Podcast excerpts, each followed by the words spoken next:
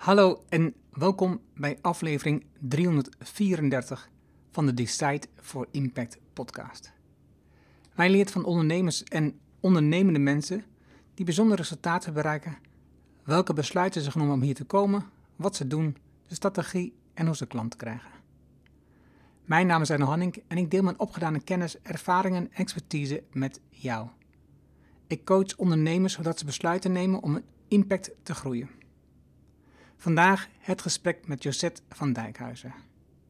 Josette is ondernemer en honoreer hoogleraar ondernemerschapsontwikkeling. Ze verbindt in haar activiteiten de wetenschap aan de praktijk van ondernemerschap. Dit heeft geleid tot diverse ondernemingen, boeken en presentaties over de hele wereld. Zo heeft Josette ondernemerschap in bedrijf opgericht ter stimulering van intern ondernemerschap bij organisaties. Maar ook het landelijk netwerk van ondernemerschapscoaches, de Zakencoach, is een bekend initiatief. Ze was eerder VN-vrouwenvertegenwoordiger en als oprichter van de stichting Krachtbedrijf begeleidt ze overlevers van geweld naar een eigen bedrijf. Onlangs is ze gestart met Woman for Woman om vrouwelijke ondernemers over de wereld te verbinden en kennis uit te wisselen. Het werd een interessant gesprek over ondernemerschap, onderbouwd door haar eigen onderzoek met Josette, die passie met impact combineert. In het gesprek hoor je dat ze veel initiatief is gestart en weet te combineren met haar werk als business coach en honoreer hoogleraar. Laten we beginnen. Welkom bij Decide for Impact, de podcast waarin je leert van ondernemers en experts die een positieve, duurzame bijdrage leveren aan mens en omgeving. Met persoonlijke verhalen die je helpen om impactbesluiten te nemen voor jullie bedrijf. Dan nu, jouw business coach, Engel Halling. Welkom in een nieuwe aflevering. Dit keer spreek ik met Josette Dijkhuizen. Dankjewel dat jij bent, Josette. Dankjewel voor de uitnodiging. Waarom heb ik jou gevraagd? Dus ik heb eerst even een soort kennismaking gehad en ik, ik twijfelde een beetje en ik zag uh, dingen die je deed en ik, ik wil even checken hoe het precies zit. Maar het, het zit me namelijk op het vrouwelijk ondernemerschap waar jij een belangrijke rol in speelt, waar je veel aandacht voor hebt. En ook voor mensen aan de onderkant van de maatschappij die je helpt met ondernemerschap om weer een nieuwe plek in te nemen. En dat was wat mij enorm aansprak. Daarnaast, ja, wat natuurlijk opviel, was dat uh, in jouw titel staat dat je professor bent, uh, honorair professor. En toen dacht ik, uh, wat betekent dat eigenlijk? Dat hebben we net over gehad, even kort, dus daar gaan we ja. zo nog over praten. Dus ja, er zijn dingen die mij dan enorm aanspreken, want onderzoek, gedegen onderzoek doen, dat heeft mij ook altijd aangesproken. Maar ik heb mij nooit, zeg maar, toegezet om dat werkelijk te doen in het kader van bij een universiteit of iets dergelijks. Ik doe het meer voor mezelf door mensen als jij te interviewen en daar weer over te schrijven en te delen. Dus dat is de manier waarop ik dat organiseer. Maar jij doet dat iets anders. Laten we eens beginnen bij krachtbedrijf. Ja. Ik denk dat dat het meest aansprekende en het meest impactvolle onderwerp is wat ik denk voor de maatschappij. Uh, overigens, alle dingen die je doet zijn heel bijzonder, maar uh, um, deze, deze zie je gelijk. Hè? Krachtbedrijf, wat, wat doe je daar precies met? Wat doe je dan met die mensen precies? Ja, ja misschien als dat mag, nou even de achtergrond waarom krachtbedrijf er is. Omdat mensen het wel een beetje een vreemd project vinden. Uh, maar het project krachtbedrijf is ontstaan, of de stichting is ook ontstaan, omdat ik vrouwvertegenwoordiger mocht zijn bij de VN 2013 op het thema wat ik heb gekozen, vrouwelijk ondernemerschap. En het thema toen in 2013 bij de Verenigde Naties was geweld tegen vrouwen en meisjes. En toen ben ik eens gaan kijken naar de cijfers op 1 januari en toen ben ik me echt rot geschrokken. Omdat er ja, toch zo'n 230 tot 250.000 mensen per jaar in Nederland zijn die ernstig en frequent huiselijk geweld meemaken. Dat is echt heel veel. Bijna een groot gedeelte, niet bijna allemaal, maar een groot gedeelte zijn vrouwen en kinderen en het geweld vindt plaats in uh, de huiselijke sfeer. Dus uh, daar was ik zo door geschokt dat ik toen dacht van ja, maar daar, daar moet ik eigenlijk als vrouwvertegenwoordiger dat jaar iets mee doen. En mijn thema is natuurlijk ondernemerschap. En toen bedacht ik me van goh, als vrouwen en mannen, dus als die in de opvang zitten, omdat ze uit uh, hun eigen huis zijn weggegaan vanwege geweld, dan moet je wel durf- en doorzettingsvermogen hebben. Anders ga je dat niet doen. En dat zijn bij uitstek ondernemerscompetenties. En daar had ik net een boek over geschreven, Ondernemersscan, waarin dus ook blijkt dat dat belangrijke eigenschappen zijn. En ja, zo ben ik eigenlijk op het idee gekomen. Dus dat even als achtergrond uh, van krachtbedrijf, omdat het voor mij heel logisch was dat mensen die dus die kwaliteiten bezitten, die een aantal van die eigenschappen bezitten, en stel ze hebben ook nog eens een goed bedrijfsidee, ja, dan zouden dat uh, ondernemers in de top kunnen zijn. Dus waarom gaan we daar geen programma voor uh, opzetten? En dat bestond dus schijnbaar nog nergens, zover ik weet.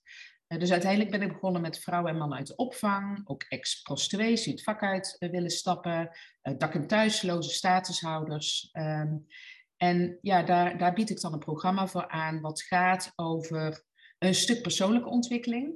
Kijk, wij zijn geen psychologen, daar ben ik uh, van oorsprong ook niet. Dus het gaat niet over helemaal in de biografie gaan graven wat er allemaal gebeurd is uh, in je leven. Maar vooral kijken, wat is er nu? Welke ideeën heb je? Wat is je droom? En hoe kunnen we samen kijken of we die droom kunnen realiseren? En die droom is dan een type bedrijf, een start-up. En dat kan van alles zijn. Dus dat, hè, we denken dan vaak bij vrouwelijke ondernemers toch dat ze kapper worden of nagelstylisten. Uh, nou, dat is uh, in uh, ondernemerschapsland in Nederland is er zeg maar zo'n nou, zo'n 12, 13 procent van alle ondernemers die in de persoonlijke dienstverlening zitten. Maar hier zitten ook mannen en vrouwen die um, een bedrijfje willen opzetten om meubels op te knappen. Of die in de dienstverlening iets willen gaan doen. Uh, die tekstschrijver zijn. Nou, al, het hele scala aan ondernemerschap vinden wij in het programma ook. En wij hebben dan een ondernemerschapsprogramma om te kijken of het plan ook haalbaar is. Of het bij ze past. Uh, dus er zit een persoonlijke component in van die persoonlijke ontwikkeling en natuurlijk een bedrijfsmatige component. En die komen allebei aan bod in een uh, langdurig programma. Dus we zijn niet van korte klappen, kom maar een maand en dan zijn we klaar. Uh, omdat het ook wat incubatietijd nodig heeft om zo'n idee wat je hebt ook verder uit te werken, om daarmee bezig te zijn, om je netwerk op te bouwen. En uh, veel van deze mensen komen toch uit een situatie waarin ze in meer of mindere mate getraumatiseerd zijn. Dus je moet ze in een proces meenemen om te kijken of dat bedrijf ook levensvatbaar is en of ze het echt willen. Dus een heel lang antwoord op jouw uh, vraag, Erno. Ja, dat is heel helder. Maar ik dacht dat de achtergrond misschien nog wel van belang was om een beetje richting te geven, omdat mensen het gewoon een gek project vinden. Wat doe jij nou? Wat, waarom, waarom die mensen zitten toch in de bijstand? Um, kunnen die niet gewoon een baan vinden? Of uh, gaan die niet eens vrijwilligerswerk doen? En we denken niet dat dat uh, potentiële ondernemers zijn. Oké, okay, dus ik heb uh, een paar dingen. Ten eerste, ik denk dat mede door de persconferenties rondom corona de laatste tijd meer bekendheid is gekomen voor huiselijk geweld. Het werd een paar keer genoemd in de persconferenties dat het, dat het een, nu een lastige situatie is voor die mensen. Is, dus er is denk ik meer aandacht voor gekomen. Wat mij dan opvalt, wat jij zegt als laatste, het is dat mensen zouden ook gewoon een baan kunnen zoeken ja, of vrijwilligerswerk gaan doen. Waarom is voor jou ondernemerschap dan zo belangrijk bij die mensen? Um, nou, ik denk dat daar, uh, daar is sowieso nog nooit aandacht voor geweest. Dat ten eerste. En ik vind dat ondernemerschap gaat ook over ondernemendheid. Dus dat gaat ook over uh, zeg maar een stukje marketing, over wat is überhaupt een debit en een credit, hoe zitten financiële systemen in elkaar, wie ben jij als mens. Zijn allemaal elementen voor de opstart van een bedrijf, wat je natuurlijk ook kunt inzetten voor een baan- en loondienst. Hè? Dus alle elementen kun je heel goed uh, gebruiken. Dus geeft je ja, een, een algemeen brede ontwikkeling, dat is één. Ten tweede moet je je ook voorstellen dat heel veel mensen die vanuit de opvang komen, die zetten daar met kleine kinderen. Die gaan daarna mogelijk naar een nieuwe woning. Als ze zeg maar echt intern in de opvang hebben gezeten, krijgen een nieuwe woning in soms een nieuwe woonplaats. Ja, waar begin je dan? Want je, je veiligheid is natuurlijk een topprioriteit als je huiselijk geweld hebt meegemaakt. Je bent o zo bang de deurbel gaat of de partner weer op de stoep staat, dat hij je toch weer heeft gevonden. En dat zijn uitzonderingen, maar dat is natuurlijk echt de, de waarheid ook van heden ten dagen in Nederland. Dus dat betekent dat, je, uh, dat heel veel mensen het ook fijn vinden om mogelijk ook iets vanuit huis te kunnen gaan doen. En wel iets wat dicht ligt bij hun kwaliteit en bij hun passie. Uh, en dan kun je dus door ondernemerschap heb je een bepaalde mate van flexibiliteit, zodat vrouwen, uh, als we het hebben over vrouwen, wat makkelijker hun tijd kunnen indelen. Dus de kinderen naar school kunnen brengen, op kunnen halen, want ze zijn dan vaak alleenstaande ouder, zodat je dat uh, makkelijker met een eigen bedrijf kunt combineren als een baan- en loondienst. En daarnaast, en dat is ook nog een derde aspect, het hoeft ook niet zozeer te gaan om fulltime ondernemerschap. Je kunt je ook voorstellen dat iemand wel, zeg maar voor twee, drie dagen in de week ook een loondienstverband vindt, of vrijwilligerswerk en tegelijkertijd natuurlijk ook gaat kijken of een eigen bedrijf zou kunnen worden opgestart. Maar het is vooral de flexibiliteit uh, het ook iets gaan doen wat bij je past. Waar je misschien niet dat diploma voor nodig hebt, omdat je bewijzen van, uh, ik noem maar iets, een hele goede blogschrijfster bent, maar je hebt misschien nooit school voor journalistiek gedaan. Maar dat wil niet zeggen dat je daar niet een inkomen uit kunt verwerven. Dus het geeft je ook gewoon meer flexibiliteit. Dus ik denk dat dat wel een aantal redenen zijn waarom niet voor iedereen, maar voor een bepaalde groep een hele goede optie zou kunnen zijn. Wat ik wel eens zie gebeuren is dat er dus mensen, met name van die, die uh, vluchtelingen die hier naartoe komen, die hier zitten, dat die in hun land van herkomst een vrij goede baan hadden, een goede opleiding hadden en hier in een of ander flutbaantje uitkomen. Niet dat dat niet goed is voor je, omdat ze dus uh, daarmee inkomen verwerven en zichzelf kunnen bedrijven, zeg maar, door dat soort dingen. Maar dan nog, hè, dus de, de kwaliteit die ze hadden, wordt niet gebruikt. Hoe zie jij dat terug in jouw programma's? Ja. ja, wij doen dan natuurlijk alleen de begeleidende ondernemerschap in principe.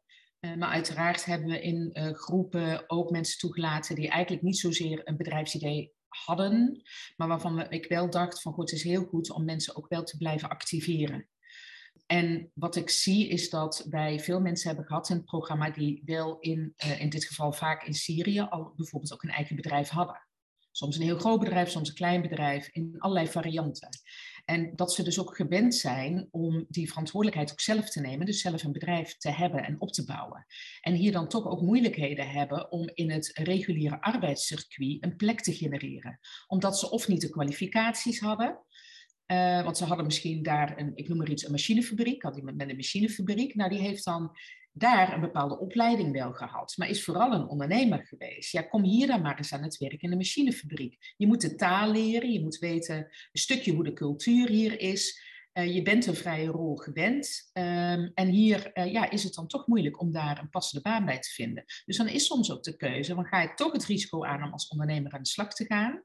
En kan ik dat misschien opbouwen? Hè? Want je hoeft misschien niet vanaf dag één meteen volledig uit de uitkering te gaan om op te bouwen. Je kan misschien, hè, in Nederland hebben de BBZ-trajecten, dat je met behoud van uitkering kunt proberen om als ondernemer aan de slag te gaan. Dus dat is dan voor heel veel mensen wel een optie. Want ja, we krijgen toch heel veel hoogopgeleide mensen naar Nederland. Uit, hè, uit Syrië, nou dat zal ongetwijfeld nu ook uit Afghanistan gaan gebeuren. In het verleden ook uit Iran. En natuurlijk uit heel veel landen. En uh, ja, het is een andere optie en het, nogmaals, ondernemerschap past niet bij iedereen, maar een baanloondienst past ook niet voor iedereen. Uh, en we geven daardoor wel het palet, uh, geven wat bredere mogelijkheden voor mensen om te kijken of het past. En dan moet je mensen ook wel, en dat blijkt ook uit onderzoek, maar ik zie dat in de praktijk natuurlijk ook, dan moet je mensen ook eigenlijk wel een stukje begeleiding geven. Om ze helemaal los te laten, nou, begin een eigen bedrijf maar. Hoe mooi is het dat je wel in een programma kunt zitten om en in een groep met anderen te kunnen sparren, want we hebben allemaal onze eigen informatiekanalen. Je, je leert de taal, ook in vakjargon over ondernemerschap. Hè? Je leert ook, wat is überhaupt Kamer van Koophandel? Hoe werken hier de belastingssystemen? En op het moment dat je daar wel tijd en aandacht aan schenkt, dan komen ze beter beslagen ten ijs, zijn ze beter voorbereid, met dus ook een grotere kans op succes. En succes dan in de zin dat het bedrijf er komt en ook duurzaam blijft bestaan. Nu, uit ons voorgesprek weet ik dat het programma uh, tijdelijk wat minder liep. Uh, en ja. Minder is niet goed, maar dat, dat je geen deelnemers had. Dat ga je nu weer opstarten. Ja. Wat, waardoor komt dat? Want waar haal jij de middelen vandaan? Ja, nou ja, daar, daar zit precies uh, de grote crux. Uh, ik ben natuurlijk in 2013 al begonnen met het programma. En ik heb jarenlang het programma in mijn eentje in mijn vrije tijd gedraaid. Of in ieder geval twee dagen in de week vrije tijd gecreëerd. Om programma te draaien. In, in, hebben de blijfgroep in Amsterdam, bij Rosa in Rotterdam, op verschillende plaatsen in Nederland. Want je moet je voorstellen dat de groep om die te vinden moet ik eigenlijk wel via de opvangorganisaties gaan voor de groep vrouwen uit de opvang.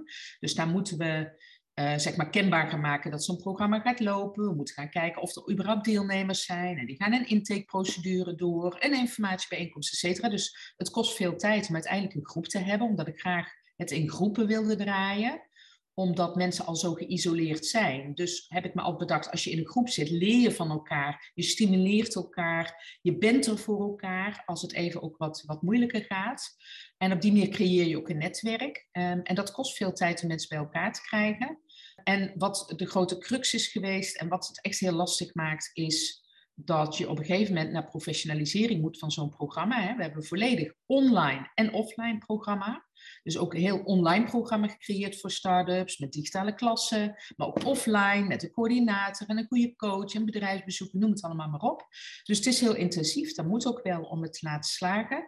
Maar dat betekent uh, dat ik daar ook vrijwilligers bij nodig heb, of mensen die ik kan inhuren, want ik heb zelf een netwerk van ondernemerscoaches in Nederland. Ja, die mensen wil ik graag ook inzetten. Maar ik kan niet iedere keer vragen of ze maar tien mensen gratis willen begeleiden. Dus uiteindelijk zijn daar ook kosten aan verbonden. En dan komen we op een heel lastig punt in zoals we in Nederland georganiseerd zijn. Want bijna alle deelnemers hebben een BBZ-uitkering. Uh, sorry, hebben een bijstandsuitkering. Sorry, ik zeg het verkeerd. Dus dat zit bij het loket van de gemeente. Dus uh, daar moet ik eigenlijk toestemming aan vragen. Mag iemand meedoen? Het liefst zou ik hebben dat de gemeente zegt: hey, dat is een fantastisch programma. Ik wil daar ook wel voor betalen als mensen gaan deelnemen. Uh, maar die mensen komen uit allerlei verschillende gemeenten. Dus als ik aan de voorzijde de financiering rond zou moeten krijgen, willen krijgen, dan betekent het dat ik met allerlei gemeentes op tafel moet zitten om voor deze mensen toestemming te hebben en een financiering en budget om mee te doen. Dat kost mij ongelooflijk veel tijd. Dus in de jaren heb ik ervoor gekozen om het zelf te gaan draaien en dan als mensen uit het programma komen, in ieder geval ook weer, weer te overleggen met de gemeente, want dan moet ik toch, om te zien of het hele businessplan voor mensen die echt kansrijk zijn, of de gemeente eh, bereid is om mensen met behoud van uitkering met een BBZ te laten starten. En ik heb gemerkt over alle jaren heen dat dat een heel lastig proces is. Omdat er heel veel gemeentes dan nog steeds bij het loket aangeven. Heel leuk, Josette, dankjewel voor het traject. Fijn dat je dat gedaan hebt, maar ik denk dat persoon ABC gewoon het reguliere arbeidscircuit moet. En wij geloven niet in hem of haar als een ondernemer. En dat betekent dat je dan een heel traject hebt gedaan dat iemand eigenlijk aan de achterzijde niet wordt geaccepteerd als ondernemer. En dan kan een deelnemer twee dingen doen. Hoe komt nou zo'n ambtenaar, zo'n gemeentelijke medewerker tot zo'n conclusie? Ja, heel eerlijk eh, ben ik wel tot ontdekking gekomen dat uh, er heel veel stigmatisering is. Dat denk ik echt in Nederland op deze doelgroep.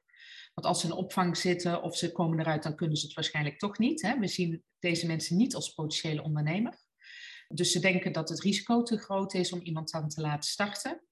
Um, zelfs nadat ik erbij betrokken ben geweest, negen maanden lang, en nog een coach erbij betrokken is geweest en met zijn totaal verzorgd programma hebben laten doorlopen. En ook dat ze misschien nog als parttime ondernemer aan de slag kunnen.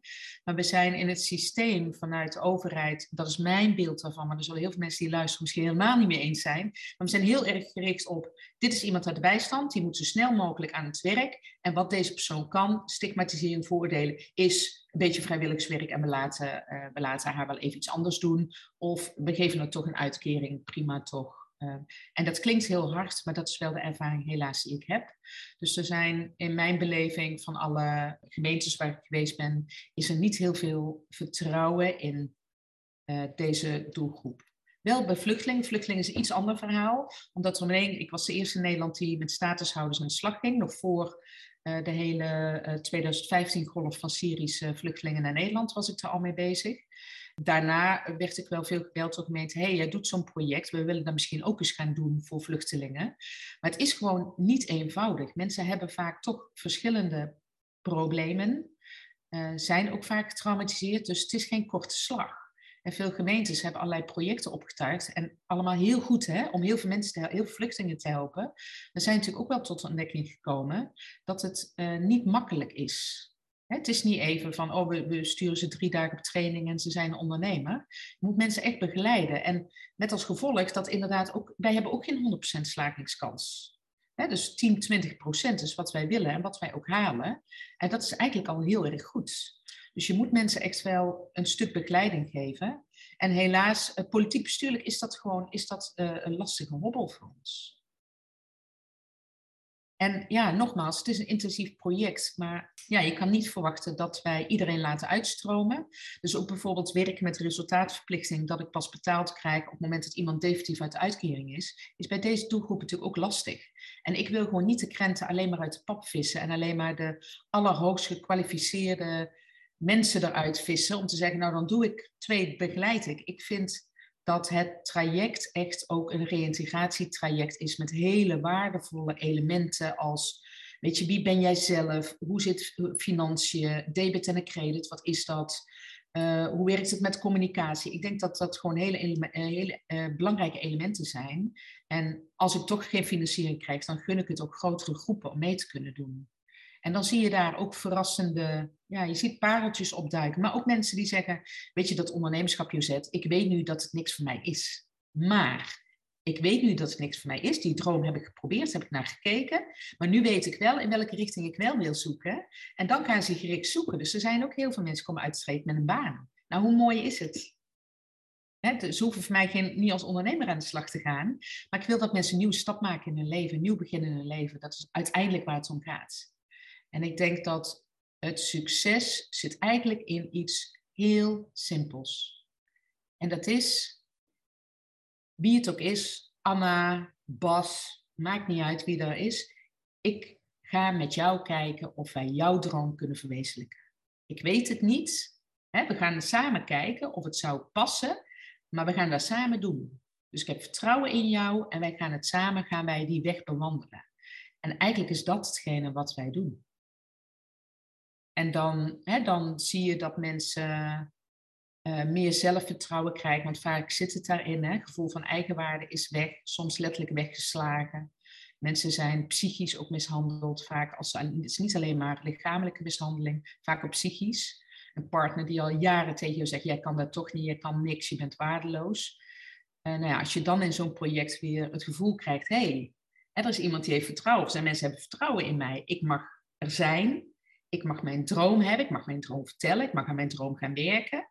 want we begeleiden, we, nemen het niet over. Ja, en dan zie je dat mensen zichzelf weer weten te hervinden en dan hun weg in het leven ook weer weten te vinden. En niet alleen voor hen, niet alleen voor hen maar het zijn bijna allemaal ouders. Dus het geldt ook voor hun kinderen.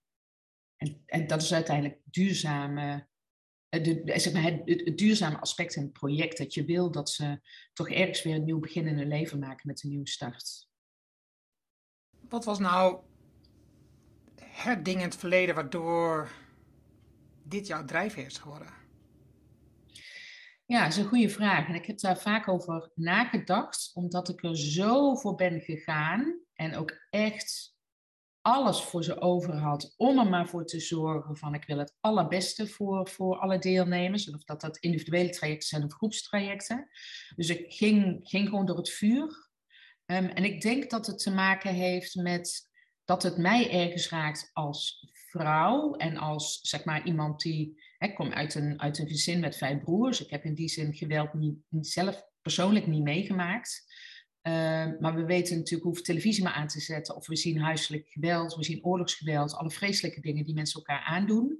En ergens heb ik, een van mijn kernwaarden is onrechtvaardigheid. Ik, ik, ik, ik vind het heel moeilijk om onrechtvaardigheid te zien. En dat, dat brengt ergens bij mij zo'n vonkje dat ik, dat ik daar iets mee wil doen. En aangezien mijn thema ondernemerschap is, is dat ook het thema waar ik mijn expertise op heb, waardoor ik iets voor andere mensen kan betekenen.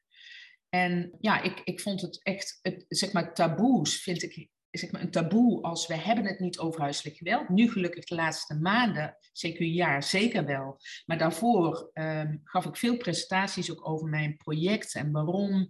En iedereen zat me heel glazig aan te kijken, oh is dat een probleem dan? Bij wijze van. Nu zien we veel meer de erkenning. En ja, ik denk dat ik ook wel een voorvechter ben op een, op een aantal taboes. Um, en dit is wel een taboe waarvan ik denk, ja, daar, daar voel ik dan dat ik daar iets in kan betekenen met een onderwerp wat heel verrassend is. En ondernemerschap is bij uitstek een heel positief thema. En mensen worden daar vaak vrolijk, oh, ondernemerschap leuk, vrijheid, onafhankelijkheid.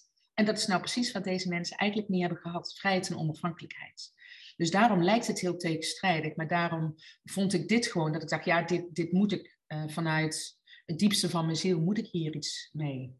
En heb ik ook gelukkig een omstandigheid waarbij ik ook natuurlijk een wetenschapper ben, een ondernemer op allerlei fronten, dat ik daar ook iets mee zou kunnen gaan doen. Um, ja, dus dan, daar is ergens een passie in mij naar boven gekomen. En dan, uh, ja, dan heb ik ook wel de, de competenties dat ik een ondernemer ben en gedreven ben. En ook niet bang om me uit te spreken. Ook niet bang om op een podium, welk podium, er ook daar wel iets van te zeggen. En wel iets te zeggen over huiselijk geweld. En wel een infographic te laten zien waar de cijfers op staan. Van die 250.000 mensen per jaar. En mensen even te laten schrikken van jongens, dit is Nederland. Hè? Laten we wel wezen en, en hopelijk heb ik daar ook in het verleden wel iets mee losgemaakt. En nu hopelijk dat het thema gewoon lang op het kaart blijft, of lang op het kaartje. Ik hoop dat het niet meer nodig is, maar wel goed op de kaart komt staan, zodat we ook echt met elkaar taboe gaan doorbreken. Je hebt aan de Universiteit van Tilburg heb je onderzoek gedaan, een studie over het succes en welbevinden bij ondernemers in Nederland. Ja. Twee vragen echt over, maar laat ik gewoon eerst even één voor één verstellen, dat is makkelijker. Waarom heb je uh, dat onderwerp gekozen toen? Want je, ja. je komt niet uit een ondernemersgezin. Nee, nee, klopt. Uh, nou, ik was zelf als ondernemer actief en ik ben eigenlijk begonnen als ondernemerscoach. Uh, zo ben ik zelf startende ondernemers gaan begeleiden op een gegeven moment uh, ben ik daar mijn eigen boeken over geschreven. Startershandboek, startershandboek voor inburgeraars toen al. Uh, en als ondernemerscoach dacht ik, hmm, waar zit nou het succes in? En wat maakt nou dat ik de ene ondernemer bijvoorbeeld zou benoemen als, nou, is echt een rasechte ondernemer. En toen dacht ik, hè, maar waarom zeg ik dat van de een en zeg ik dat niet van een ander? Toen ben ik daar verder op onderzoek uitgegaan en daar is, uh, ben ik allemaal wetenschappelijke studies, omdat ik dacht, ja, maar mijn motto is de sleutel van de onderneming zit in jezelf. Het gaat over die man of vrouw. En toen, dan spreek ik over 15 jaar geleden, hadden we eigenlijk heel veel aandacht voor allerlei bedrijfsmatige aspecten, maar niet zozeer over die persoonlijke ontwikkeling van die ondernemer. En toen heb ik daar een boek Het Ondernemersgen over geschreven. En ja, daar steeds meer in gesterkt dat het echt gaat over, voor mij zit echt de sleutel in de persoonlijke ontwikkeling van de ondernemer. Het bedrijf kan zich ook niet verder ontwikkelen als die persoon. En toen was ik 40 jaar oud. Uh, misschien was dat mijn eerste midlife crisis of zo, ik weet het niet. Maar toen dacht ik, ja, maar dan, als ik daar allerlei dingen over roep, dan moet ik wel zeker weten hoe dat het zit. Uh, dus toen ben ik op mijn 40 naar Tilburg Universiteit gestapt. En toen heb ik gezegd, nou, eigenlijk wil ik wel een promotieonderzoek gaan doen als ondernemer. Dus uh, ja, vinden jullie dat een goed idee? Nou, uiteindelijk vonden ze dat een goed idee en was ik vier jaar later gepromoveerd en uh, ja, een direct uh, honoraire hoogleraar op ondernemerschapsontwikkeling. Maar dan vind ik het ook belangrijk om dat wel uit te zoeken. En dan, ja, in, in die zin paste dan zo'n promotieonderzoek daar ook bij. Omdat je dan natuurlijk langere tijd gedegen onderzoek doet. Met hulp van uh, wetenschappers die door de wol geverfd zijn. En dat promotieonderzoek, dat, dat doe je dan ook weer in je eigen tijd? Ja, ja. Ik ben gaan promoveren en dan ben je een buitenpromovendus. En dan is eigenlijk, uh, wordt er al snel tegen je gezegd, in al mijn enthousiasme kwam ik eraan met een voorbeeld van, nou, dit is het onderwerp, lijkt me echt enorm interessant. En gooi je zet en realiseer je wel dat dat gemiddeld 8 tot 12 jaar duurt voor iemand dan als buitenpromovens gepromoveerd is. En uh, toen, ik, ik geloof dat ik gezegd heb, nou, dat gaan we dus echt niet doen, want ik wil over vier jaar wel echt gepromoveerd zijn. En uh, nou, de ogen werden drie keer zo groot van mijn toekomstige promotor. Zo van?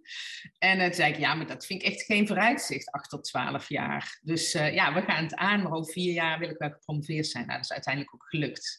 maar dan moet je wel in je eigen tijd doen. Dus heel veel kerstvakanties zijn wel gespendeerd aan het onderzoek aan het schrijven, het herschrijven voor de publicatie, uh, ja, SPSS ja, en, en, en doorzetten, doorzetten, doorzetten. Dus het is wel een ondernemend project ook wel. Dus het vraagt wel uh, ook een stukje visie, maar zeker doorzettingsvermogen om zover te komen.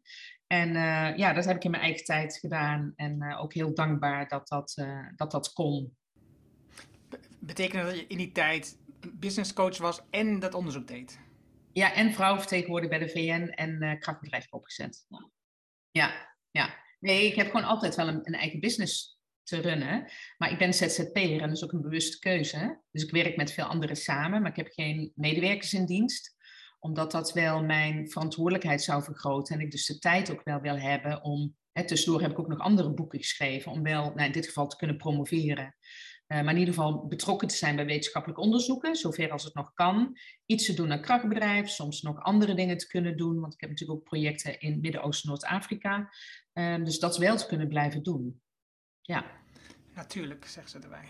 Ja, ja, nou ja, waartoe ben je op aard er nou? Hè? En ik denk toch wel dat het zelfstandig mijn keuze maken, eigenwijs zijn, taboes doorbreken, dat past wel bij mij. En daarmee neem ik voor lief, en dat klinkt misschien heel gek, maar daarmee neem ik voor lief dat ik denk dat ik veel meer geld had kunnen verdienen in een loondienstverband.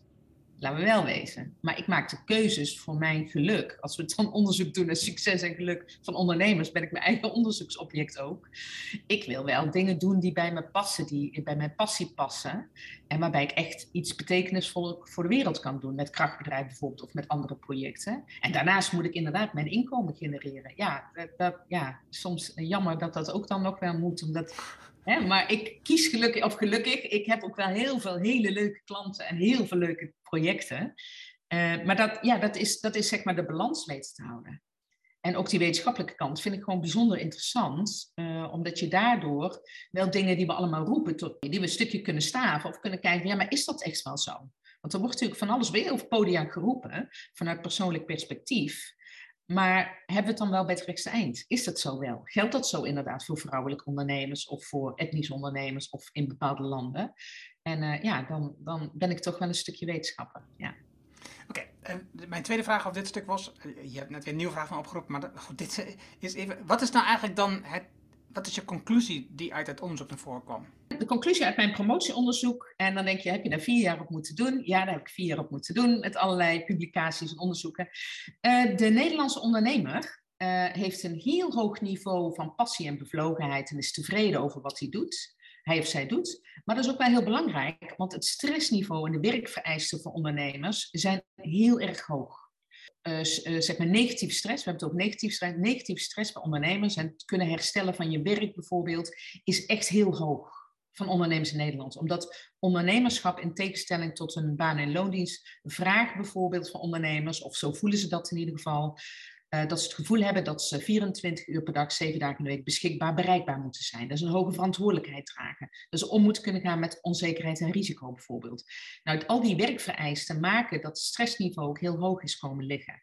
Maar omdat die ondernemer ook zo bevlogen en gepassioneerd is, biedt het een tegenwicht.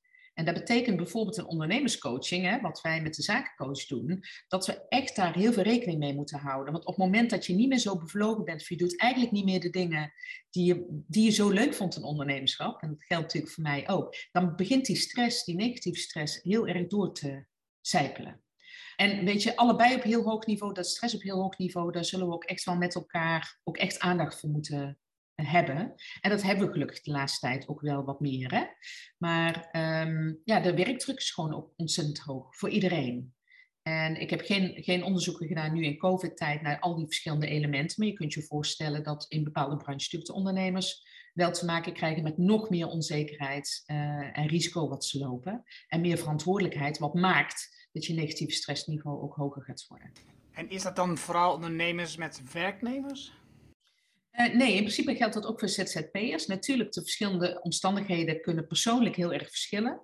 Uh, dus bij wijze van, een, ik noem maar even iets, een ZZP'er die een partner heeft, die heel veel geld verdient. En zelf kun je als ZZP'er een paar dagen in de week vooral de dingen doen die je leuk vindt.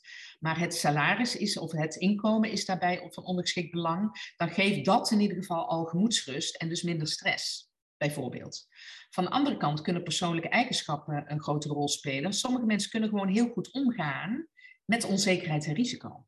En andere mensen hebben, als er iets onzeker is, schieten eigenlijk een beetje in stress van, oh, ja, nou weet ik het niet meer. Dus ook persoonlijke elementen spelen daar natuurlijk een hele grote rol in. Dus de ondernemer bestaat niet, de omstandigheid bestaat ook niet, omdat we ook allemaal in, in wat andere uh, settings zitten en contexten zitten. Uh, dus die is wel, uh, die is verschillend. Hè? Want er zijn ook werkgevers, ja, die maak je niet zo heel snel, maak je die uh, ongerust. Omdat die ook een mindset hebben, joh, ik ben zo positief, het komt allemaal wel goed. Die goed kunnen relativeren, die een heel goed systeem, hè, want je hebt allerlei hulpbronnen, die een heel goed systeem om hen heen hebben, om uh, hen te helpen als ze bijvoorbeeld financiële problemen hebben. Die weten, ik heb een opvang, ik heb een, een net, een, vangnet. En mensen die dat helemaal niet hebben, ja, die hebben gewoon andere, andere vraagstukken. En die, die komen misschien wat sneller tot uh, gedachten dat ze het niet aankunnen en stress ervaren. Jij zei net dat, um, dat mensen uitspraken doen en die, die jij dan liever checkt. En je zei dat ook, hè, dus dat er veel verschillende unieke situaties zijn. En dat we dus niet te veel moeten generaliseren. En als we dus kijken naar de tijd van vandaag. Um, ik heb pas al het boek gelezen van Stuart Beugelsdijk, uh, professor aan de Universiteit van Groningen. Waarbij het heeft over um, polarisatie. Het is, uh, het is de, de verdeelde Nederlander. Er zijn vier elementen die enorm zorgen voor die versterking van de polarisatie. Hij noemt ook overigens negen oplossingen om dat, om dat terug te brengen. Maar dus, precies dat zie ik op dit moment enorm gebeuren. Hè? Dus dat je, en hij beschrijft dat in zijn onderzoek ook, dus voor duidelijkheid, ik leen dat natuurlijk ook van hem. Maar je ziet dus dat mensen uitspraken doen zonder onderzoek, zonder onderbouwing. Als ik veel kijk naar columns, en ik, ik, ik erg me er steeds meer aan dat mensen overal maar columns um, plaatsen en schrijven op onderwerpen waar ze eigenlijk gewoon weinig weet van hebben, waar ze helemaal geen ervaring hebben, waar ze eigenlijk helemaal geen onderzoek hebben gedaan. Dus ik denk ook dat dat, als we willen voorkomen dat we meer polarisatie werken, dat we veel minder moeten werken met ja, onderbouwde onderzoeken en veel meer ook in detail dat je kunt zien, dit is voor deze specifieke geval in plaats van dit is een generaliserende uh, stelling of wat dan ook. Is het wat jou betreft dan, zou het voor jou betreft dus belangrijk zijn dat meer ondernemers meer onderzoek doen op een onderwerp waar ze mee bezig zijn? Kijk, er zitten een aantal aspecten aan onderzoeken. Hè? Dus ik ben het ermee eens dat er gewoon, en zeker in crisissituaties heeft iedereen wel, het is alsof iedereen een mening moet hebben. Je moet vooral het vooral gaan uiten. Ik vind dat ook vervelend als dingen niet onderbouwd zijn. Of je moet erbij zeggen, ja, ik weet het niet zeker, maar mijn gevoel zegt iets. Hè? Dat kan. En dan kunnen we zeggen, oké, maar ik heb dat gevoel niet. Dus uh, we zijn met elkaar, hebben een ander idee. Maar dat je daarover ook echt met elkaar over in discussie gaat. Want dan heb je een persoonlijk gevoel. Wat heel oprecht is op dat moment. Hè? Dus dat trek ik niet in twijfel. Maar ik denk dat onderzoeken uh, op allerlei aspecten echt zeker nodig zijn. Er zitten alleen er zitten een aantal haken en ogen aan onderzoeken. En dat maakt het in crisis lastig. Een goed onderzoek doen kost tijd. Dat zien we nu ook met de Omicron-variant. Het kost tijd voor je dat echt hebt uitgeplozen. Wetenschappelijk onderzoek kost tijd, omdat het natuurlijk aan allerlei criteria gebonden is. Uh, dat je voldoende doelgroep moet hebben, dat het onderzoek op de goede manier is uitgevoerd. Zeker als je het vergelijkt ook nog in verschillende landen. Dus als ik bijvoorbeeld uh, onderzoek zou doen naar ondernemers en die zitten of in, uh, in Bangladesh en die zitten in West-Afrika en die zitten in Nederland, dan hebben we ook nog verschillende contexten. Maar je kan in onderzoek niet alles meenemen. Dus je moet een keuze maken in welke elementen je wel en niet meeneemt. Met als gevolg dat er een hele hoop andere dingen niet worden meegenomen. En dat is helemaal inherent, want je kan niet alles onderzoeken. Een tweede is dat je ook bij onderzoeken die je doet, duurt lang. Want voordat je een publicatie hebt geschreven, moeten langs allerlei peer reviews, moeten allerlei externe uh, uh, experts, moeten er ook nog naar kijken. Nou, die kijken ook natuurlijk vanuit hun eigen expertiseveld ergens naar. Dus die komen met opmerkingen, die moet je gaan herschrijven. Dus zo een publicatie, als ik hem maak, stel dat ik nu onderzoek zou doen en ik wil daar een publicatie over. Nou, in het snelste geval heb ik die over anderhalf jaar. Dus dan zijn eigenlijk ook een stukje misschien je data alweer verouderd. Dus dat maakt dat onderzoeken uh, soms, uh, zeg ik, hè, want ik weet het niet voor alle vakgebieden, maar op mijn vakgebied denk ik ook wel eens van ja, maar als ik nu aan de hand, als ik nu iets ga publiceren, is het misschien alweer verouderd. Als ik het ga hebben over ondernemen en COVID-tijd, moet het heel snel. Dus dan ga je veel meer um, bewijs van white papers en e-books en zo maken. En niet zozeer een echt wetenschappelijk artikel.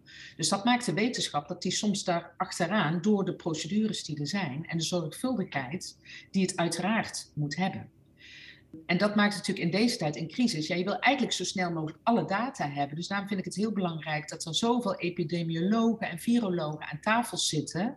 Op, zeg maar, hè, bij op één, bij Nieuwsuur, overal. Om in ieder geval een stuk meer onderbouwing te kunnen geven. En mensen, zeg maar, mee te nemen in wat we in ieder geval wel weten. Dus ik vind uh, wetenschappelijk onderzoek en onderbouwing echt wel heel belangrijk. Want anders gaan we misschien een weg op met een statement wat, wat, wat ergens eindigt. En op een gegeven moment beginnen we het allemaal te denken. Maar eigenlijk klopt die niet. En dat is best een gevaar. En zeker natuurlijk omdat we als mens zijnde heel vaak de headlines van dingen lezen. Omdat we zoveel prikkers krijgen dat we het ook niet meer allemaal kunnen verwerken. Dus die headline is al belangrijk. Nou, als dat gebaseerd is op alleen een persoonlijke mening. Ja, in hoeverre klopt die headline dan? Nee, als ik daarnaar kijk vanuit ondernemerschap, dus, dus ondernemers, je hebt een bedrijf, je hebt een bepaalde missie, je wil iets realiseren in het bedrijf, je wil iets, je wil iets bijdragen. En als die, als, die, als die voedingsbodem voor die bijdrage niet klopt, zeg maar, niet volledig is of niet duidelijk is, dan, dan denk ik dat je bedrijf eigenlijk op een heel zwak fundament staat. En dus daarin denk ik dat als je als ondernemer, en daarom check ik dat met jou, als ondernemer meer onderzoek zou doen of zou laten doen op het onderwerp waar jij het verschil in wilt maken, dat je veel makkelijker, en uiteindelijk denk ik, omdat het onderzoek duurt misschien lang, maar uiteindelijk denk ik dat je sneller resultaat bereikt, omdat je namelijk veel gefundeerder de goede kant op gaat. Hè? Dus dat je veel gefundeerder denkt, oké, als ik dus dit aspect aanpak in dit verhaal, dan heb ik een veel snellere kans om uiteindelijk mijn missie te realiseren, of om uiteindelijk impact te hebben op het gebied waar ik dat wil. Is dat, is dat een goed idee, denk je? Ja, ik, dat, er, schieten, ja er schieten twee dingen door mijn hoofd, Erno. Enerzijds hè, zijn we wel in de afgelopen jaren wat afgegaan van de normale procedure. Normaal over, ik heb een idee, ga onderzoeken doen en dan hè, maak ik een grand introductie en dan ga ik iets doen. Hè? We zijn natuurlijk steeds meer op al die cycles zoals Plan, Do, Check, Act en al die cycles, design thinking, gaan kijken naar, hey, ik heb iets, een minimum viable product. Ik ga meteen aan de slag, ga bijsturen en zo ga ik leren. En dat zijn twee verschillende wegen.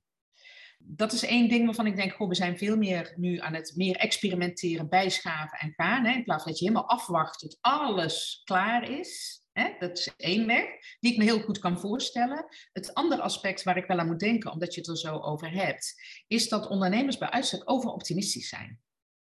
Dus, uh, en ik heb dat ook, uh, ik kan wel eens een idee hebben en dan ben ik vol van mijn idee. Dus dat idee ga ik uitwerken. En ik denk, ja, dit is het. Hè? Ik bedoel, ik, ik denk van nou, die markt die zit zo in elkaar, die willen dat zeker. Die klanten, tuurlijk willen die dat product. Omdat ik zelf zo vol ben van dat product en daar zo in geloof. Um, en dan kun je wel een stuk stappen overslaan, dat je dan dat gaat maken en dan tot de linkerkant, oh, maar die klant zit er helemaal niet op te wachten. Of die zitten in ieder geval niet hierop te wachten. Dus moeten misschien tweaken.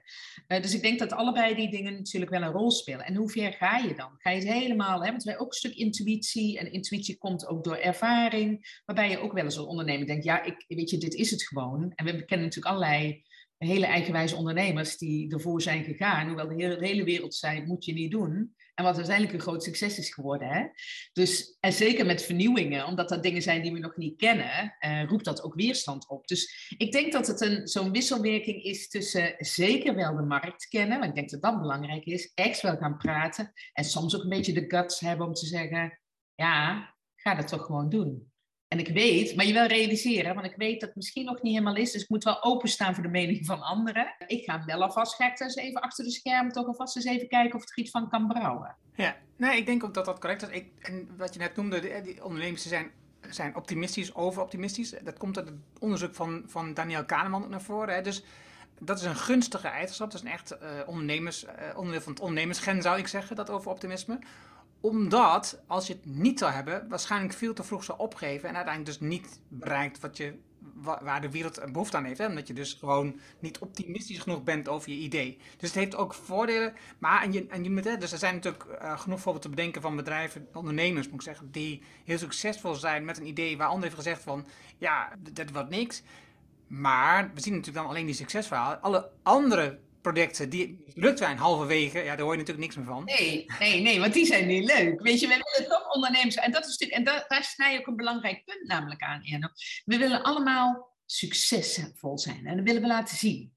Dus we hebben het eigenlijk, en dat is een ander taboe, als je het hebt over taboes, een ander taboe is natuurlijk bedrijfsfalen. En um, ik had in mijn onderzoek zelf ook de vraag staan, voelt het falen van je bedrijf als persoonlijk falen? Ja, voor veel ondernemers is dat dus zo. Omdat je zo connect bent met dat bedrijf, dat het, zeg maar, die identiteit zo belangrijk is. En dat betekent dat als het dus met het bedrijf niet goed gaat, dat je denkt dat je zelf gefaald hebt, dat jij het niet goed hebt gedaan. En dat willen we niet. En ze zeggen allemaal ja, maar dat is in Amerika anders. Moet je eerst drie keer failliet zijn, dan ben je succesvol. Dat is ook niet in heel Amerika zo, hè? dat is ook heel verschillend. Maar bedrijfsfalen of gewoon eens zeggen, ook in, zeg maar nu met COVID, hé, hey, het gaat gewoon nou even niet zo goed. Uh, nu lijkt het wat meer een collectieve kwetsbaarheid dat je het nu mag zeggen. Maar in tijden voor COVID, ik heb zelf een geschreven, Vallen, Opstaan en Weer Doorgaan, met Jacqueline Zuidweg, hè, die schuldhulpverlening doet voor MKB-ondernemers. En we hebben dat boekje geschreven om een keer stil te staan bij, en als het nou eens niet goed gaat, wat betekent dat dan? Om zeg maar ook tips te kunnen geven. En wat, en, en, en wat kun je dus daaraan doen? Of hoe kun je dat voorkomen? Als je al dingen kunt voorkomen. Je kan niet alles voorkomen. Maar dat is dus ook een heel groot taboe in Nederland. Dus dat het ook een keer minder gaat gaan. En zolang wij maar alleen succesvol ondernemerschap omschrijven als... oh, we moeten allemaal grote ondernemers en heel technologische uitvindingen, innovatief ja, dan blijf je dat beeld hebben alsof dat dan het succes is. Hoewel ik denk van een vrouw die uit de opvang komt om even naar het krachtbedrijf terug te gaan en die daarna drie dagen in de week een bedrijfje runt, uh, waaronder bijvoorbeeld een van de dames, Diana, die mij belde toen ik op de kerstmarkt rondliep een aantal jaren terug. En zei, Jozet, ik moet je toch even bellen. zij ontwierp ook uh, bruidsjurken. Ze, had een, uh, ze is coupeuse, dus ze had een eigen naaiatelier naar krachtbedrijf. En toen zei ze, mijn jurk is verkozen tot de, de mooiste bruidsjurk jurk vanuit Linda TV, was toen een programma. En denk ik, ja, verder niks over te zeggen, toch? Ja. Ik zie jou wel lachen, hè? Ik zie jou, ja. ja ik denk, dus... dat is natuurlijk heel ingewikkeld. Uh, succes is voor de meeste mensen heel verschillend. Als je dan mensen vraagt wat betekent succes voor is heel verschillend. Tegelijkertijd, als je kijkt naar de media, worden we vooral geconfronteerd, uh, overdonderd met voorbeelden van succes. Met name Anglo-Amerikaans-achtige bedrijven, waarbij je hebt te maken met een of andere ego-type-achtige leider. Die alleen maar groter worden ten koste van nou de markt, ten koste van andere partijen in de markt, ten koste van medewerkers. dus kijk maar naar Booking.com, waarbij uh, hotels worden uitgemogen. Kijk naar um, uh, de bezorgdiensten nu, waarbij zij de makers van de voeding uitbuiten. Kijk op alle vlakken, maakt niet uit, want dit zijn dan het Nederlands voorbeeld. Met, uh, kijk naar, naar Elon Musk, waarbij nog steeds mijnen worden, dus mensen in, in, in hongeromstandigheden zeg maar, de grondstof moeten delven voor die producten die worden gemaakt. En terwijl de grootheid en het goed doen wordt geportretteerd als nou, dat, is, dat zijn fantastische ondernemers, die hebben succes, die hebben een fantastisch ding. Terwijl mensen als jij hebben gewoon een bedrijf, eh, wat je beschrijft, waarbij je gewoon één ondernemer helpt die uit de shit komt en, en iets bijzonders realiseert. En dat voelt ook als succes, alleen die worden zo weinig uh, belicht. Waarbij dus al die andere mensen die ook veel van die kleine successen boeken, niet het gevoel hebben dat ze succesvol zijn. Nee, nee, wij meten het nog steeds af. En je noemt Elon Musk bijvoorbeeld, maar dat is ook weer een blanke man boven de 50, hè? Even vrouw. Die heeft boven de 50 is, maar dat is ook weer, hè? Dus we blijven dat portretteren als zijnde dat dat een beetje zo de heilige graal is in ondernemerschapsland. En ik, ik, ja, ik heb daar persoonlijk heb ik daar heel veel problemen mee. Omdat dat voor mij daar, daar redden we het in de wereld inderdaad niet mee. Hè? Je noemde inderdaad hem ook als voorbeeld en ook wat, wat voor consequenties het in de waardeketen heeft. En ik denk dat ook het beeld van ondernemerschap en wat succes is en ook het profileren van anderen daarin gewoon heel erg belangrijk is. En dat gaat niet alleen over vrouwen, hè, maar dat gaat over gewoon de diversiteit van ondernemerschap. Ondernemerschap is heel divers. En op alle fronten hè, kunnen mensen succesvol zijn. En voor mij gaat het over het realiseren van je ambities. Als jij je ambities, die voor iedereen anders zijn, als jij die realiseert, heb je het goed gedaan. En dus die ambitie, ik wil twee dagen in de week uh, als, uh, weet ik veel, uh, website bouwen, welk een bedrijfje hebt met allemaal leuke klanten en je, en je haalt het, denk nou, dat heb je goed gedaan. Ja, zo plat wil ik het wel slaan om uh, in ieder geval, en ik snap ook wel, hè, want er is natuurlijk ook wel, in Nederland hebben we weinig ambitieus ondernemerschap schijnbaar als we kijken naar onderzoeken. We hebben ook weinig, uh, zeg maar, als je kijkt naar onderzoeken, zeg maar, we hebben weinig bijvoorbeeld vrouwelijke ondernemers die internationaal actief zijn. Dus op de lijstjes, de rankings, doen wij het op die elementen niet zo heel goed. We hebben heel veel ondernemers, maar niet zoveel hele ambitieuze groeiondernemers, relatief met andere westerse landen. Nou, dat, is dan, dat zijn allemaal hele mooie rankings. En ik snap ook vanuit de overheid, macro-economisch, die zegt van hé, hey, daar zit ook potentieel innovatie en werkgelegenheid in. En dus economische groei, hè? Die, die, die stellingname, die snap ik heel goed. Eh, maar je moet dat alleen dan niet pakken als zijnde, dat is dus wat we moeten doen. Je moet dan, tenminste volgens mij, moet niks, maar ik denk dan dat je over de hele linie moet blijven kijken. En dus niet zeggen, ja, maar dat is alleen dan maar heel goed omdat er allerlei redenen kunnen zijn. En, en ik had daar laatst nog een discussie met iemand over. Er zijn allerlei redenen ook waarom misschien vrouwen wat minder internationaal actief zijn. En die redenen kunnen heel erg goed zijn. Ik denk wel dat je degene die het heel graag zouden willen, en waar nog heel veel potentie zit, dat je die een stukje begeleiding bijvoorbeeld nog extra kunt geven. Maar het dan profileren als zijnde uh, dat we op die rankings dan bij de top 3 moeten staan. Ja, ik heb daar persoonlijk dan wat problemen mee, omdat de ranking aan zich zegt mij niet zo heel veel. Ja, sterker nog, ik denk juist door die rankings te baseren op economische groei, zeg maar de bijdrage aan economische groei van Nederland, en eh, dan wordt dat natuurlijk naar het BNP, dat is normaal niet zo'n goed uitgangspunt. Want dat, dat is niet het factor wat uh, de welzijn bepaalt van de mensen. Het bepaalt alleen iets van de economische staat van Nederland. Of dat nou correct of niet correct is, dat wordt eigenlijk niet meer twijfel. Terwijl ik zeg, nee, er zijn ondertussen genoeg onderzoeken geweest en genoeg verhalen bekend dat dat niet het uitgangspunt is waar we vanuit moeten gaan. Nee, of je moet zeggen, weet je, dat is dan een middel om heel veel welzijn in de samenleving te creëren.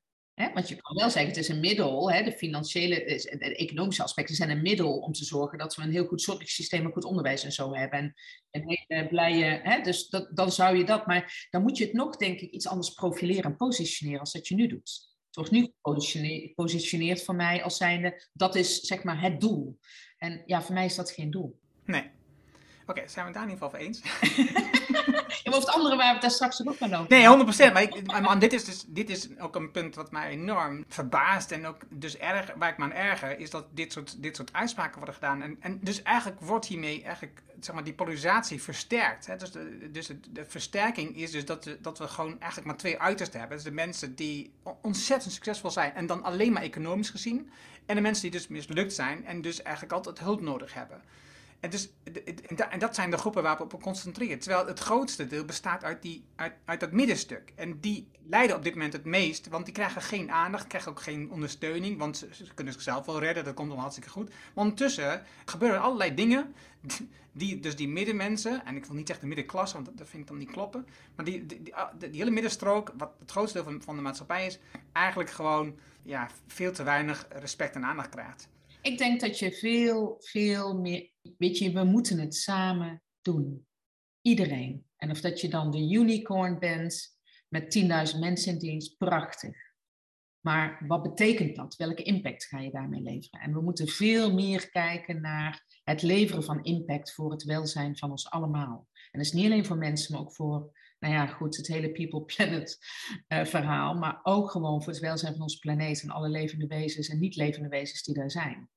En ik denk dat dat gewoon veel meer aandacht nog moet krijgen en dat we dat ook moeten profileren. En dat ook moeten zien als, hé, hey, maar dit is uiteindelijk waar we allemaal profijt van hebben.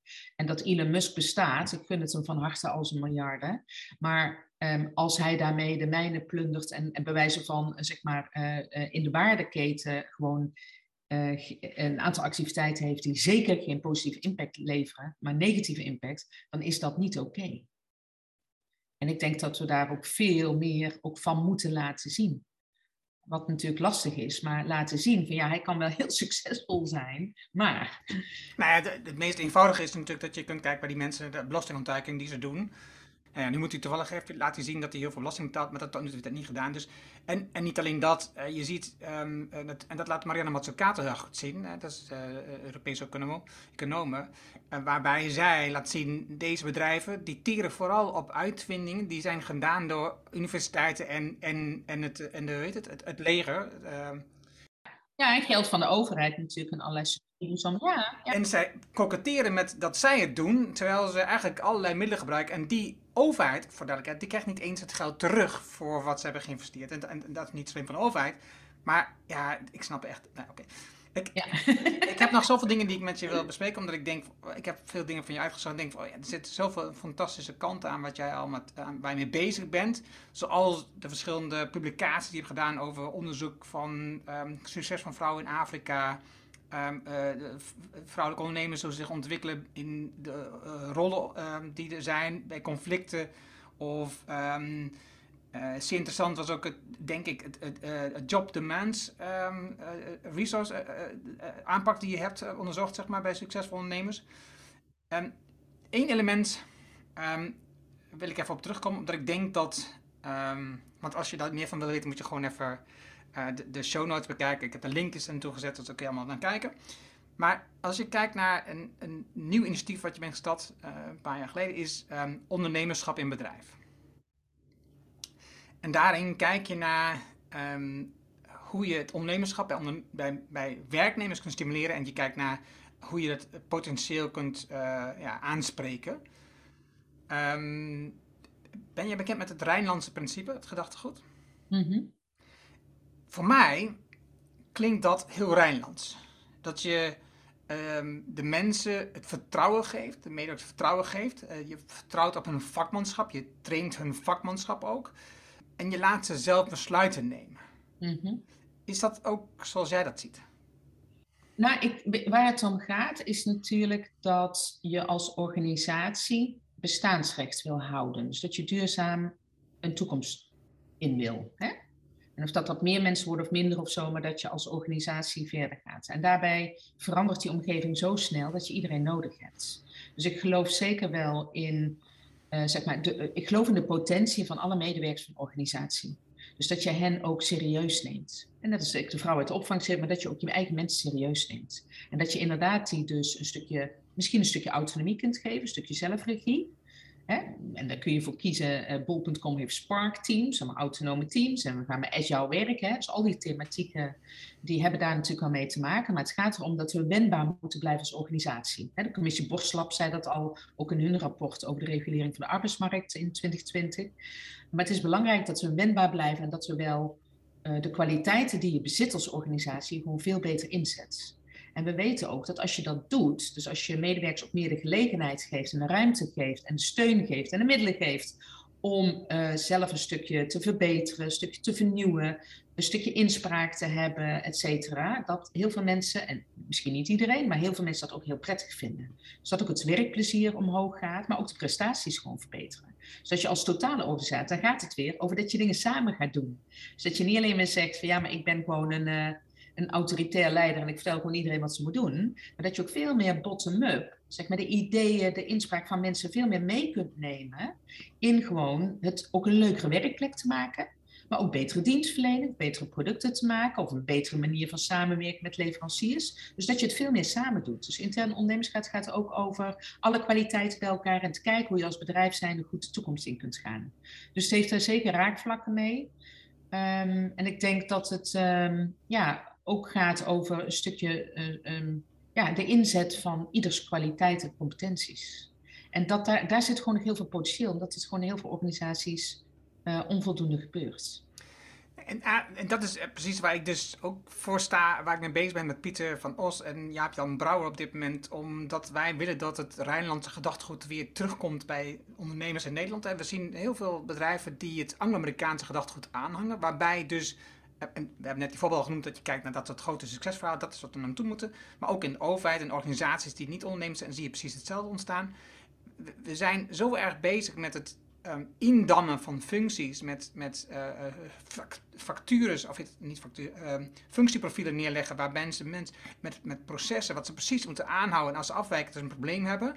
Terwijl als je dat doet, maak je dus helemaal geen gebruik van het potentieel van die mensen. Dan ga je alleen maar bouwen op jouw eigen procedures en processen. En ik denk, en dat bewijst ook bijvoorbeeld Herman Simon met zijn boek uh, Hidden Champions, dat er een heleboel voorbeelden zijn van echte Europese bedrijven, want het gaat verder dan de Rijnlandse, die heel erg gericht zijn op een kleine niche en daarin accelereren, omdat met name de werknemer van, wat jij zegt, van onderaf zij hebben het contact met de klant. Ze, zij kunnen heel goed ontwikkelingen bedenken en heel veel nieuwe initiatieven ontplooien.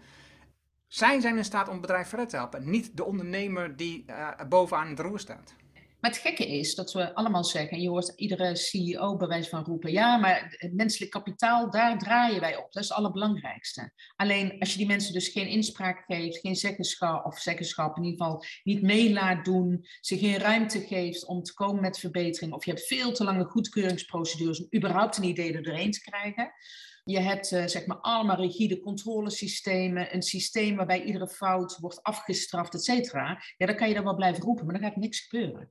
En ik denk dat je uh, zeg maar in die zin uh, dat gewoon dat, dat, zeg maar dat bottom-up stimuleren en steunen en faciliteren van ideeën, van uh, gewoon kleine verbeteringen, van gewoon suggesties die mensen hebben. Mensen zien dat het best op een eigen werkplek. Die weten precies, die krijgen de klant aan de lijn of de leverancier aan de lijn. Want je ziet gewoon, en dat is, vind ik altijd zo wonderlijk, dat je, als je soms in gesprek gaat met bedrijven, met mensen, dan hebben ze soms, een, eh, of soms, iedereen heeft een tweede leven naast dat je ergens een medewerker bent. Dus gewoon nog een privéleven wie je bent. En dan zie je soms fascinerend hoe mensen in hun vrijwilligerswerk, bijvoorbeeld in een voorzitter zijn van een grote vereniging, die denkt, hè?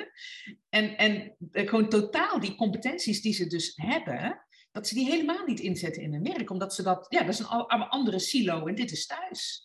Ja, en ik denk dat daar uh, op iedere afdeling heel veel mogelijk is. Dus ook het onderbrengen wat je vaak ziet in organisaties. Ja, we hebben een innovatieafdeling. Ja, dat is hartstikke mooi. Uh, en uh, als die goed werkt, moet je dat vooral laten doen. Maar hou het niet alleen maar als afdeling. En zorg dat alle mensen toch een stukje ondernemer kunnen zijn.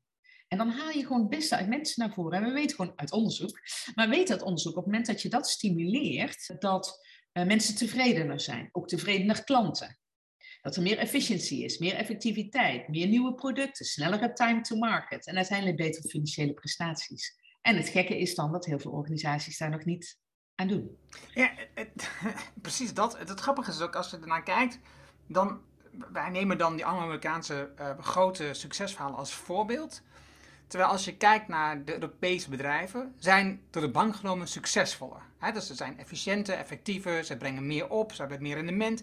Dus eh, aan alle vlakken zijn ze gewoon in principe succesvoller. Alleen we hebben daar een andere vertalingsslag van gemaakt wat succes betekent. En dan, dat zien we dan niet als succesvol genoeg. Oké, we ronden hem af. ik kan nog heel lang met je doorpraten hierover. Het enige wat ik nog wil weten is, je, hebt, eh, je doet verschillende dingen, je hebt verschillende bedrijven. En daarnaast zit je in, nou ja, twintig commissies en de raad van adviezen en weet ik dan wat. Wat, wat is voor jou de waarde, ik, dat is meer een persoonlijke uh, interesse. Wat is voor jou de waarde van om lid te zijn van dat soort commissies of raad van adviezen of dat soort uh, aspecten? Toch ook om mijn stem op bepaalde thema's te laten horen en misschien dan een vertegenwoordiger ook te kunnen zijn. Dus bijvoorbeeld als ik, zeg maar, ik zit nou niet bij de Nederlandse Vrouwenraad, maar daar heb ik een tijdje in het bestuur gezeten, dan kan ik wel vanuit de praktijk iets vertellen over de, bijvoorbeeld de vrouw uit de opvang. Ik zit zelf niet in de opvang, maar daar heb ik natuurlijk heel snel een lijntje mee. Dus je kan op die manier toch een stukje stem zijn van mensen die anders geen stem hebben. En dan ben ik nog steeds een vertegenwoordiger hè, van anderen, dus dat ben ik dan niet zelf. Maar ik denk dat door bepaalde commissies, um, ik zit in het Comité voor Toezicht OP Zuid, een groot uh, programma, Europees programma. Ja, daar zit ik vanuit maatschappelijk middenveld. Dus daar probeer ik bijvoorbeeld stem te geven aan wat, en, en een stukje ook belang van bijvoorbeeld Sustainable Development Goals. Om dat wel te kijken of we erin kunnen krijgen. Of we iets als gendergelijkheid daarin kunnen krijgen als er plannen zijn. Dus daar probeer ik dan een stukje invloed uit te oefenen, CQ een stem te zijn. Om iets wat ik denk dat het goed is voor de wereld, maar dat is mijn persoonlijke mening, hè, wel wezen, om dat wel te kunnen inbrengen. Dus als je dat niet doet, hè, mensen zeggen ook wel eens, waarom ga je de politiek niet in? Ja, ik denk dat politiek en, en ondernemerschap voor mij uh, nou niet meteen uh, heel goed te combineren is, maar dat zou natuurlijk wel een veld zijn waar je wel op een andere manier ook invloed kunt uitoefenen en wel natuurlijk beleidsmatig iets kunt doen. Dus zo zoek ik naar mogelijkheden waarbij ik wel in de raad van toezicht of in een bestuursfunctie uh, wel iets uh, kan gaan doen uh, om deze wereld dan op een andere manier dan wat ik in mijn eigen werk kan doen, een stukje mooier te maken. Wat ik denk, hè, dus het blijft natuurlijk altijd mijn persoonlijke mening over hoe ik dat zou kunnen doen. En, en draagt dat dan bij aan jouw bedrijven? Mm, mm, nee, vaak niet. Nee, nee. Nee, maar weet je, ja, ik doe dingen op het moment dat ik denk van hé, hey, dit is van toegevoegde waarde voor. En ik kan niet alles doen, hè. Ik, ik, ik krijg nou dagelijks nog net niet, maar heel veel aanvragen voor bestuursfuncties of ergens mee te denken. Of ja, als ik dat allemaal zou doen en allemaal uh, tegen een budget van nul, dan zou ik ook geen ondernemer meer zijn. Dus kan ik helemaal niks meer. Dus het is wel de balans houden tussen, uh, ja, ook in mijn werk, ook in mijn ehm, zakelijke activiteiten, om daar wel continu te denken van voor wie is dit goed? En wil ik me eraan verbinden? En dat is uh, wel een belangrijke. Dus ook zeg maar een positie als hoogleraar is natuurlijk ook wel van hé, hey, wat is de thematiek? Denk ik dat ik er iets kan betekenen? Hoe kan ik met de studenten aan de slag? Kan ik ze, ja, kan ik ze echt iets bieden? Um, en dat is natuurlijk ook een, een, eigen inschatting. Maar ja, je hoopt zo op die manier in ieder geval iets te doen. Ja, en zo doen we dat allemaal op een eigen manier.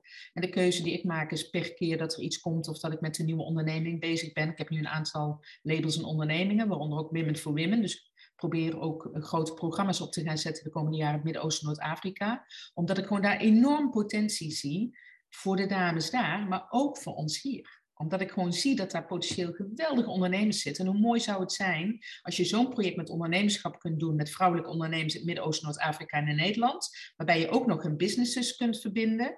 En waarbij je daar impact kunt leveren, maar ook voor de mensen hier. En dan ook nog eens dat het uitwisseling is, dus dat je hopelijk ook nog wederzijds begrip kunt stimuleren. En meer kan ik dan ook niet doen, Erno. Hè?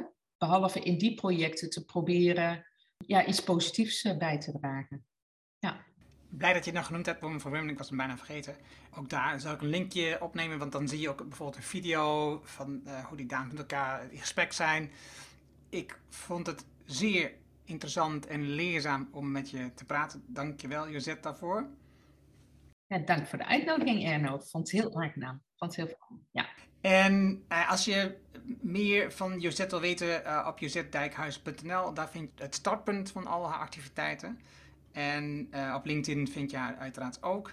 Uh, wat altijd grappig is, mensen, dat was ik nog aan het denken. Dat, ik denk, er was nog iets wat ik zeggen. Uh, mensen als jij, die, die hebben al zoveel verschillende bestuursfuncties of gehad zitten, of zitten daar nog middenin. Die krijgen alleen maar meer uitnodiging om nog meer bestuur te komen. En dus dat is altijd grappig. Die verdeling die is, mensen die al veel te doen hebben, die krijgen vanzelf nog meer aanvragen en weten op een manier ook nog te combineren. En een heleboel andere mensen die hebben niks aan extra activiteiten en die krijgen ook geen aanvraag. Dus dat is altijd een aparte verdeling soms. Oh, dat is het probleem. Nou weet ik het. Oh. Dat ja, moet gewoon een beetje verdeeld worden, zou ik zeggen. Ja, ja, ja, ja, ja. Maar weet je, ik ben ook gauw eerst voor het sporren, want ik vind heel veel dingen ook echt heel leuk. Of dan zie ik de waarde. Denk oh ja, dat is belangrijk. Ja. En dan ben ik wel uh, zo'n enthousiasteling die, die ook meteen alle kansen ziet. Dus ben, die is een echte ondernemer. Ik zie alleen maar kansen. De belemmeringen zie ik meestal niet zo. Dus ook ik ben een overoptimist. Ja.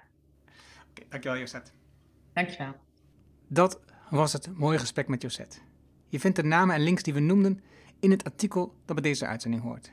Ga daarvoor naar decideforimpact.com slash show 334. Wil je vanzelf automatisch de volgende aflevering van de Decide for Impact podcast op jouw telefoon? Dat kan heel eenvoudig. Als je een iPhone hebt, dan zit daar standaard de Apple Podcast app op. Open deze app Zoek de Decide for Impact podcast op en klik op abonneer. Heb je een Android-telefoon? Dan installeer je bijvoorbeeld eerst de Player FM app. Open deze app, zoek de Decide for Impact podcast op en klik op abonneer. Dankjewel alvast. Heb je een vraag, een opmerking, reactie over deze aflevering met Josette of over de podcast in het algemeen? Stuur dan een e-mail naar podcast@decideforimpact.com. Ik hoor super graag van jou. Wil je leren hoe je ieder kwartaal 195 belangrijke acties realiseert? Wil je 7 tips hoe je uit de waan van de dag komt en de lange termijndoelen nu realiseert? Vraag dan het boek Impact Beslissingen voor een Leider aan op dit site voor impact.com. Dit is mijn nieuwste boek en je downloadt het daarom helemaal gratis. Je hebt zelfs geen e-mailadres nodig. Er is ook een Kindle en EPUB versie. Wil je de papieren versie van het boek? Dat kan ook. Je betaalt dan alleen de verzendkosten. Mijn nieuwste boek is altijd gratis, vraag het daarom nu aan. Vraag jouw boek aan op decideforimpact.com. En ik weet, je hebt een volle agenda, je leest het in één avond tijd. Dankjewel voor het luisteren en graag tot de volgende. Dankjewel voor het luisteren naar deze aflevering van de Decide for Impact podcast. Ga voor jouw volgende stap naar decideforimpact.com.